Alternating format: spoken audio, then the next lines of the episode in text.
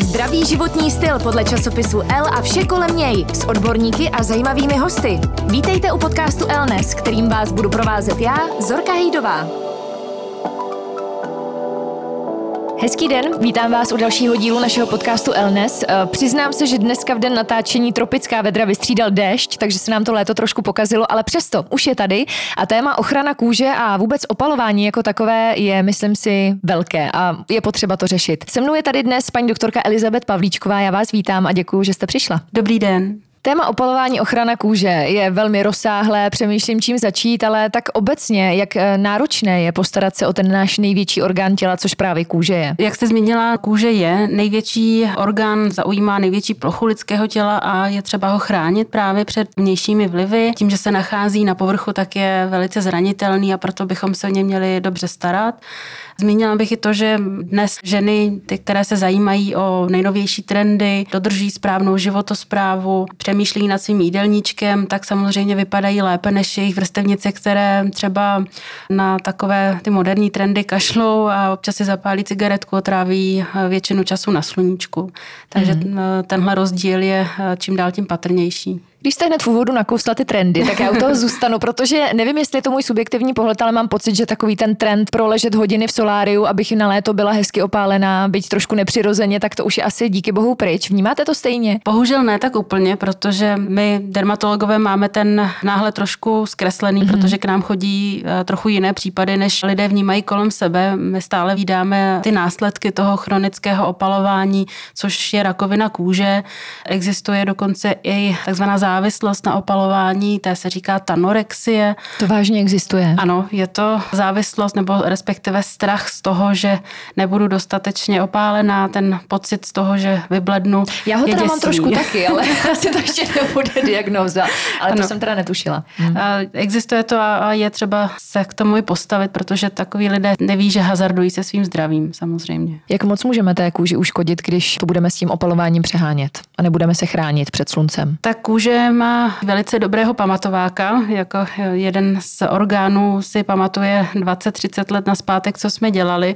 Takže pokud to budeme přehánět se sluníčkem, tak se později můžeme setkat u nás v ordinaci už s projevy právě některých těch rakovin kůže, jako je buď bazaliom, spinaliom nebo ten nejhorší typ, což je zhoubný melanom. Mimochodem, jak poznám, že už eh, ten problém mám? Existují takzvané časné příznaky a pozdní. U toho melanomu, když se zastavím, tak většinou vzniká na podkladě buď z ničeho něco nám objeví, třeba tmavá skvrna, která postupně se zvětšuje do šířky, později i do prostoru, nebo se může objevit na podkladě znamenka, co už máme, které se začne nějak měnit mění ten charakter, barvu, velikost, tvár, na to jsou taková pravidla. No a ta pozdní fáze je, když to znamenko začne krvácet samo od sebe, nebo se tam objeví vřídek a chová se opravdu divoce, tak to je ta pozdní fáze a většinou i s horší prognózou. Čím dřív přijdete, tím lépe. Tak to už jsou skutečné nemoci a diagnózy, ale zatímco i z hlediska té estetiky té kůže spíš škodíme, protože po několika letech takového slunění asi eh, předčasně stárne, předpokládám. Správně je to tak. Za tohle může ta složka UVA záření, o které se tvrdí, že proniká hlouběji do kůže, má za následek takzvaný photoaging, což je to stárnutí kůže, které se projevuje tak, že eh, se nám objevují hluboké vrázky, zhrubnutí kůže, pigmentace, u některých i takové rozšířené žilky. Obecně za to je pro kůži náročnější přečkat zimu nebo léto? Tak každé to období má svá specifika. Myslím si, že letos do toho zasáhly navíc i roušky, kdy jsme se nevystavovali tolik sluníčku, ale naopak jsme se zase eh, setkávali v ordinacích spíš s podrážděnou pokožkou, více s projevy akné, exému kolem úst. Takže tohle nám letos trošku pozměnilo eh, ten charakter těch pacientů. Léto má svá specifika v tom, že u nás máme vyšší UV index, než bychom eh, si mysleli. Třeba na jaře eh, ten UV index může být až 6, což odpovídá někde oblasti kolem Jadranu, takže mm-hmm. někteří lidé se už mohli spálit. A je třeba k tomu takto přistupovat. V zimě zase můžeme mít extrémní teplotní výkyvy a opět to má vliv na, na naší pokožku. Pár eh, zkrátek už tady zaznělo, zeptám se na SPF. Všichni víme, že něco takového existuje, víme, že se máme mazat eh, ano. 20, 30, 50. Co to vlastně je SPF? SPF je zkrátka, znamená Sun Protection Factor v podstatě se počítá za minimální takzvané eritémové dávky, kdy se natře ta oblast a proti tomu se to vyzkouší právě bez toho natření. Je to tedy násobek doby opalování, když to řeknu úplně jednoduše. Je nutné k tomu znát, jak se opalujeme, jaký jsme fototyp. Takže pokud mám světlý fototyp, mám třeba mm-hmm. blonděté vlasy, mm-hmm. modré oči, na sluníčku vydržím bez spálení přibližně 10-15 minut, tak ten faktor, to SPF, mi řekne, kolikrát delší dobu vydržím těch 10 minut bez spálení. Takže když si koupím 20, vydržím 10 minut, aby se nám to dobře počítalo, tak je to 200 minut bez spálení. Mm-hmm. Samozřejmě musím počítat s tím, že když se natřu, tak ten účinek se dostaví až za nějakých 20 minut a Aha, já myslela, že to funguje hned. Nefunguje. dobře, bohužel. dobře. Vždy se musíme natírat přibližně 20 až 30 minut před opalováním. Aha. Zvláště děti mm. a samozřejmě muži. Takže počítejme ten faktor takto, že to je násobek. Po tuto dobu bychom měli být chráněni. Samozřejmě je to v kombinaci s ochranným oděvem a s tím, že bychom neměli chodit na sluníčko v tu nejhorší dobu mezi 11. a 15.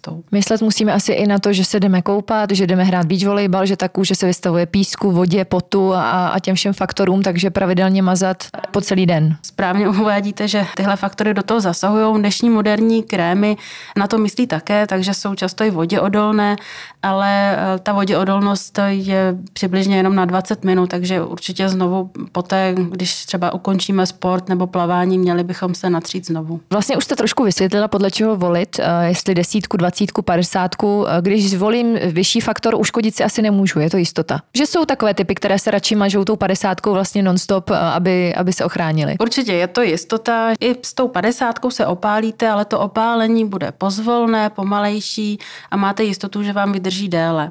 Není to mm-hmm. tak, že s 50 nebo s vyšším faktorem se neopálím vůbec. Soustředíme se na tohle téma právě proto, že je léto. Nicméně není vhodné mazat se nějakým ochranným faktorem celoročně. Jak to je s SPF i třeba v zimě? To je taky správná otázka, že to celoroční mazání eh, si myslíme jako dermatologové by mělo být už součástí základní ochrany nebo základního vybavení, kdybychom měli používat takzvané hybridní krémy, což je prostě anti-agingový krém, který už obsahuje ten UV faktor. Ve městě, kde se nevystavujeme nějak běžně opalování, tak eh, postačí faktor 15. A samozřejmě, jakmile začne ta jarní sezóna, tak bychom měli ten faktor zvyšovat, zase zvolit ten hybridní krém podle toho. Takže tomu faktorů v těch městech se říká takzvaný street faktor, mm-hmm. čili SPF 15 je takové minimum, co bychom měli běžně používat. Mimochodem existuje vyšší SPF než ta 50 zmiňovaná? Existují faktory s SPF 100. U nás se dají těžko sehnat, jsou dostupné ty 50, ale neznamená to, že by tam byla nějak významně vyšší ta ochrana, třeba takový SPF 15 absorbuje už 93% UVB paprsku, SPF 30 96,7 a SPF vyšší než 60 už významně jako nezvyšuje mm-hmm. tu mhm. ochranu proti UV záření. Mm-hmm. No, pár samozřejmě desetinek procent ano. Teď otázka ze života. Známe to my ženy, že samozřejmě někdy se k moři, k bazénu, k vodě nelíčíme, jdeme tak, jak jsme. Ale přesto, pokud má žena make-up, tak si třeba nechce právě opalovacím krémem ten make-up nějak poničit. Jak vlastně v létě tohle ženy mají řešit, aby si nespálili obličej, protože často narážím taky na to, že si myslíme, že ten make-up nás před tím sluníčkem ochrání. A ono ne vždycky to tak je. To je asi stejné si myslet, jako že nás sklo ochrání před eh, UV zářením, což hmm. není pravda. Ten make-up je samozřejmě nějaká menší bariéra, ale to UVA záření proniká až do větší hloubky, do dermis, UVB, o něco méně, ale zase má mutagenní potenciál.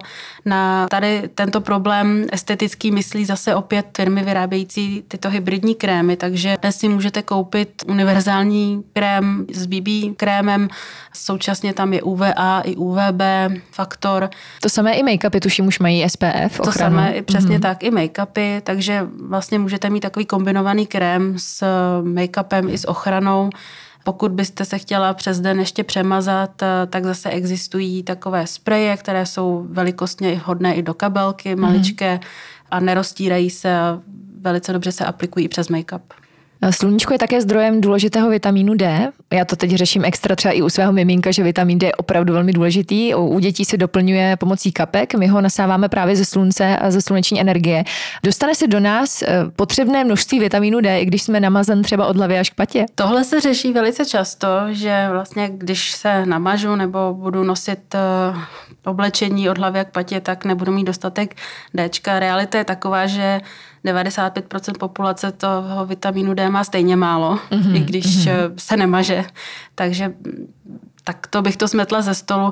Nám stačí, když se projdeme denně na několik set metrů s vystavenými rukami, obličejem a ten vitamin D si nasyntetizujeme, ale i tak eh, jeho málo. Odborníci doporučují ho doplňovat. Mm-hmm.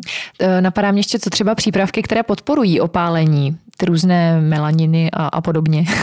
Používají se v lékárnách, se prodávají karotenoidy například, mm-hmm. ty podporují opálení. Určitě to není od věci, že jakoby připravují tu kůži, ale neužívala bych je samostatně. Vždy je nutné právě ta ochrana v kombinaci s textiliemi a s vyhýbáním se tomu nejhoršímu sluníčku. Teď bych se chtěla dostat k té praxi. Představím si, že jsem na dovolené, vím, že celý den strávím u bazénu u moře. Jak často se mazat a jak by vlastně měl vypadat ten můj den z hlediska ochrany kůže? Tak zase se vrátíme k tomu, jaký eh, jsme fototyp eh, kůže, takže pokud jsem světlá eh, a špatně se opaluji, tak to znamená, že bych měla používat víceméně nejvyšší faktor a mazat se ideálně každé dvě hodiny. Pokud budu plavat, sportovat, tak i častěji. Můžu použít i nějaké spreje, které jsou lehké a dají se dobře přestříkat. Pokud jsem tmavší fototyp, neznamená to, že mám vyhráno. Tam ta mezera je delší, ale vlastně stejné principy mm. se zde aplikují. Jak se starat o kůži dětí? Jak chránit ty nejmenší? Ať už na dovolené nebo třeba ve městě, někde na hřišti? Tak děti jsou specifická skupina v tom, že jejich kůže je eh, jiná ještě než ta dospělá. Nemají vyvinuté tolik obrané mechanismy, takže do minimálně jednoho roku by se vůbec neměly vystavovat přímému sluníčku. Poté bychom měli pokud budou na sluníčku, tak ne v té době eh, toho poledního slunce. Vždy tam jsou tři základní věci, to znamená textil, ochranný krém a vyhýbat se tomu eh, sluníčku. Eh, současně bychom měli vybírat krémy, které jsou označené, že jsou hodné právě pro dětskou pokožku a pokud možno s co nejvyšším faktorem. Právě to je další téma, které jsem chtěla otevřít, výběr těch produktů. Dneska přece jenom těch značek je spoustu. Je to tak, že když si vyberu některý z lékárny, neudělám chybu, nebo i tam bych se měla zaměřit, podle čeho vlastně vybírat ten správný opalovací přípravek, ať už pro děti a nebo pro dospělé? Pokud si vybereme nějaký krém z lékárny, tak eh, máme jistotu, že eh, tato takzvaná dermokosmetika investuje hodně peněz do eh, klinických studií a ty výsledky, které má, jsou ověřené, takže to, co tvrdí na tom obalu, tak je pravda. Čili tam, když sáhneme po nějakém krému, neuděláme chybu. Určitě bych se snažila vyhýbat krémům, které obsahují přílišné množství takzvaných přírodních látek. Mm-hmm. Teď je takový trend používat různé oleje, jako je kokosový olej v domění, že mě taky ochrání. Dokonce jsem slyšela o malinovém octu, že mm-hmm. údajně taky chrání. Takže to jsou jenom babské rady? To jsou takové ty městské legendy a bohužel se to mezi obyvateli šíří. Nebo dokonce tvrdí někteří, že když se přestěhují zase někam třeba do Ázie, že si na to ta pokožka zvykne. Hmm.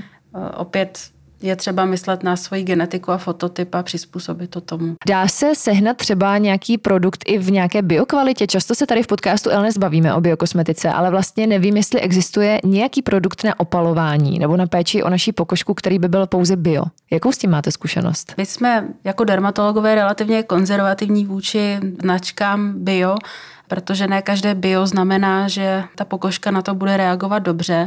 Neznamená to, že doporučuji používat vysoce chemicky hmm, upravené mm, krémy, ale pokud eh, opět zvolíte některý z lékárny, které mají minimální množství konzervantů nebo jsou i bez nich, tak neuděláte chybu. Bohužel se setkáváme s tím, že často lidé sáhnou po eh, krémech, které obsahují výtažky z různých rostlin a tyto rostliny působí v kombinaci se sluníčkem takzvaně fototoxicky. To znamená, že tu pokožku ještě více podráždí a mohou vyvolat alergické reakce a ty nebývají vůbec vzácné. Vy jako dermatoložka máte nějaké své opalovací rutiny a jak se chováte vy na sluníčku? Je to nějaká pracovní deformace? Určitě jsme všichni deformovaní. Jako dermatologové se předháníme v tom, kdo dojede vlastně do nejexotičtější země a vrátí se co nejvíc neopálený. Ideálně ještě méně opálený. Aha. Takže eh, my jsme rozhodně deformovaní, rozhodně používám eh, klobouček, eh, používám SPF 50, už jsem si tak nějak zvykla, ne, používáme krémy, které nedělají žádné šmouhy nebo hmm. nedělají takové, takovou tu bílou masku a snažím se vyhýbat tomu nejostřejšímu sluníčku od 11 do 3. Takže v tomto případě neplatí, že Kovářova kobyla chodí bosa, ale jste opatrní. Jsme velmi opatrní. Když už se spálíme, to se děje i přes nějakou prevenci, tak eh, jak postupovat, když máme ty spáleniny na kůži opravdu velké? Jsou různé babské rady, tady náš zvukař Honza říkal, že jako dítě na něj patlali bílý jogurt. Nevím, jestli i tohle funguje, ale každopádně, když už se spálím, tak mě určitě zajímá, jak s tou kůží naložit, aby se co nejrychleji zahojila. Určitě jo. Mm, já si taky pamatuju, že mě to maminka dávala, taky jsem se spálila v dětství, dostala jsem na to jogurt nebo tvaroh ta první reakce je, že bychom to místo měli ochladit pod tekoucí vodou nebo přeložit nějaký chladivý obklad a ideálně použít masti s pantenolem. Na dnešní době jsou k dispozici i spreje chladivé s pantenolem, takže bych doporučovala tyto. Pokud se objeví ovšem puchýře nebo horší reakce, tak už je nutné navštívit lékaře, který předepíše nutné masti, případně zvolí jiný postup. Nicméně to se dostáváme k tomu, že péče po opalování je taky velmi důležitá. Přesně tak. Pokožka byla vystavena eh, záření, eh, sluníčku byla vystavena vlastně i tomu teplu, takže je nutné použít potom nějakou eh, ochranu opět krémy, které obsahují vitamíny s pantenolem, jí rozhodně pomůžou. Je třeba chránit nějak i vlasovou pokožku? Může se člověk spálit i pod vlasy? Může. Aha. Záleží, jak ty vlasy jsou řídké. To je docela správný dotaz. Nejvíce ohrožení jsou muži. Samozřejmě tam, kde eh, ta pokožka už je obnažena, vystavená slunci, tak tam pozorujeme nejčastější spálení.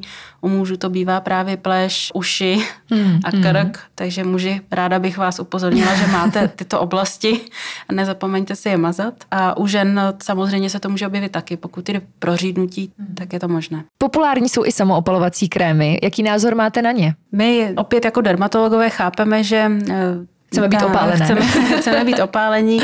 Eh, ale samotný samoopalovací krém nepřinese tu ochranu, kterou vyvolá ta běžná reakce po vystavení se sluníčku, eh, tomu UVB a UVA záření, čili to opálení, které vzniká vlastně přirozenou cestou, vydrží delší dobu. Hmm, ale přesto uškodit si tím ani si nemůžeme. Pokud bychom se nevystavovali slunci, ale podpořili bychom tu barvu kůže právě samoopalovákem, může to mít nějaký vliv negativní? Nevím o tom. Jak pečovat o svoji pokožku v létě, když mám nějaký problém? Mluvím už i o nějakých alergických reakcích, exémech a třeba i o pigmentových skvrnách, to je docela časté téma. Tak pojďme nejdřív možná na ty exémy a citlivou pokožku. U těch exématiků, u atopického exému, tam to sluníčko hraje důležitou roli v tom, že léčí.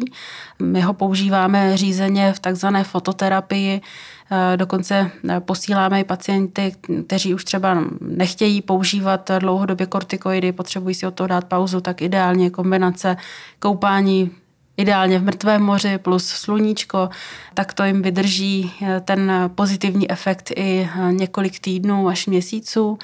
Opakem je zase takzvaná alergie na sluníčko, to se medicínsky říká polymorfní světelná erupce. To jsou takové ty vyrážky, někdy až puchýřky nebo až hemoragie, které se objevují z pravidla z jara u vnímavých jedinců, kteří mají sklon k těmto reakcím.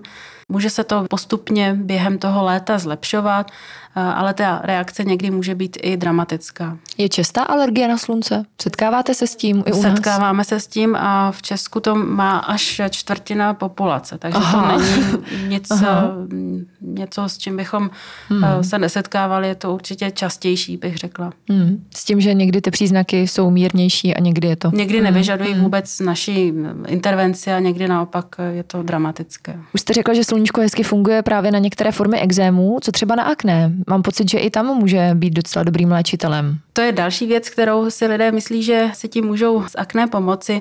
Na začátku to opravdu může akné mírně zlepšit, protože sluníčko má trošku imunosupresivní účinek, ale postupně se akné spíš s tím horšuje. Mm-hmm. Existuje i takzvané akné estivalis nebo akné majorka, to je akné, které si přivezeme z dovolené, vzniká z kombinace eh, používání komedogenních eh, krémů a právě sluníčka. Mm-hmm. Co třeba ty pigmentové skvrny ještě? Spousta mých kamarádek řeší tenhle problém, takže mm-hmm. usuzuji z toho, že je to docela častý problém. Jak je řešit a jak vlastně se chovat v létě tak, abych tenhle problém ještě nezintenzivnila? Ty pigmentace souvisí právě s tou složkou toho UVA záření a s tím eh, opalováním. Nejčastěji se vyskytují na typických místech, jako je dekol, dekolt, obličej, hřbety rukou. Vznikají buď povrchově, později samozřejmě se mohou dostat do větší hloubky a to je právě složitější je odstranit, takže s časnou intervencí se dají odstranit eh, různými krémy, lasery, chemickým peelingem. Eh, je, je na to více možností. Hmm. S jakými dalšími obtížemi se třeba vy ve své ordinaci setkáváte u pacientů? Co se řeší v létě nejčastěji? Nejčastěji řešíme znamenka, protože lidé samozřejmě s obnaženou kůží začínají řešit i to, jestli se jim nemění postupně ta jednotlivá znamenka. Souvisí to i s těmi pravidelnými akcemi, kdy máme Evropský den proti melanomu, takže lidé si toho jsou vědomi. Často právě řešíme akné a jeho pozdní následky, jako jizvičky po akné, pigmentace po akné. Řeší se právě i exémy, ty jsou eh, samozřejmě celoroční, lupenka a podobně. Hmm. Zmínila jste den melanomu, tuhle akci znám, je to super příležitost, jak se nechat vyšetřit tu kůži a zkontrolovat. Když se bavíme o nějaké prevenci nejenom z hlediska mazání té kůže v létě, ale právě o sledování znamenek. Jak často by člověk měl někam docházet jak často by se měl kontrolovat, jak vypadá ta forma prevence? Ta prevence spočívá v samovyšetření, to znamená doma bychom se měli pravidelně jednou za tři měsíce pomocí zrcátka vyšetřit sami, to znamená podívat se i na těžce dostupná místa, jako jsou záda, vnitřní strany stehen a podobně a jednou ročně by bylo vhodné přijít na kontrolu k dermatologovi, který posoudí, zda jsou všechna znamenka v pořádku. Jak poznám, že to znamenko je škodlivé, že bych ho měla nechat třeba nějak zkontrolovat? Existují no to taková základní pravidla. Pokud bych měla zmínit ta nejdůležitější, tak eh, znamenko, které se jakkoliv mění, tak eh, je to taková červená vlajka, že bych s tím měla něco dělat. Pokud má pravidelnou barvu, je veliké do přibližně 6 mm, některak se nemění, je stále v čase, tak eh, bych měla být klidná. Poslední otázka, nebo respektive možná takové sdílení na závěr. Co byste vzkázala třeba našim posluchačkám? Přeci jenom léto je před námi, tak eh, nějaká taková obecná poučka nebo nějaká rada na závěr, jak to léto přečkat a nespálit se a přesto se cítit hezky opáleně ve svém těle? Já bych řekla, aby se posluchačky nebály používat ochranné prostředky. Určitě to nevypadá špatně, když se vezmete pěkný klobouček a nosíte ho na dovolené, protože tím chráníte nejenom kůži, ale chráníte se i před ošklivými pigmentacemi, vrázkami a vaše kůže vám za to poděkuje za několik let prevence je důležitá, neradi bychom skončili u vás v ordinaci. tak děkujeme moc za návštěvu. Doktorka Elizabeth Pavlíčková byla naším hostem a bavili jsme se o opalování a o péči, o naší kůži a pleť právě v těchto horkých letních měsících. Děkujeme za návštěvu. Já děkuji za pozvání. No a za týden opět u podcastu Elnes. Tento podcast vám přináší L, nejčtenější módní časopis na světě.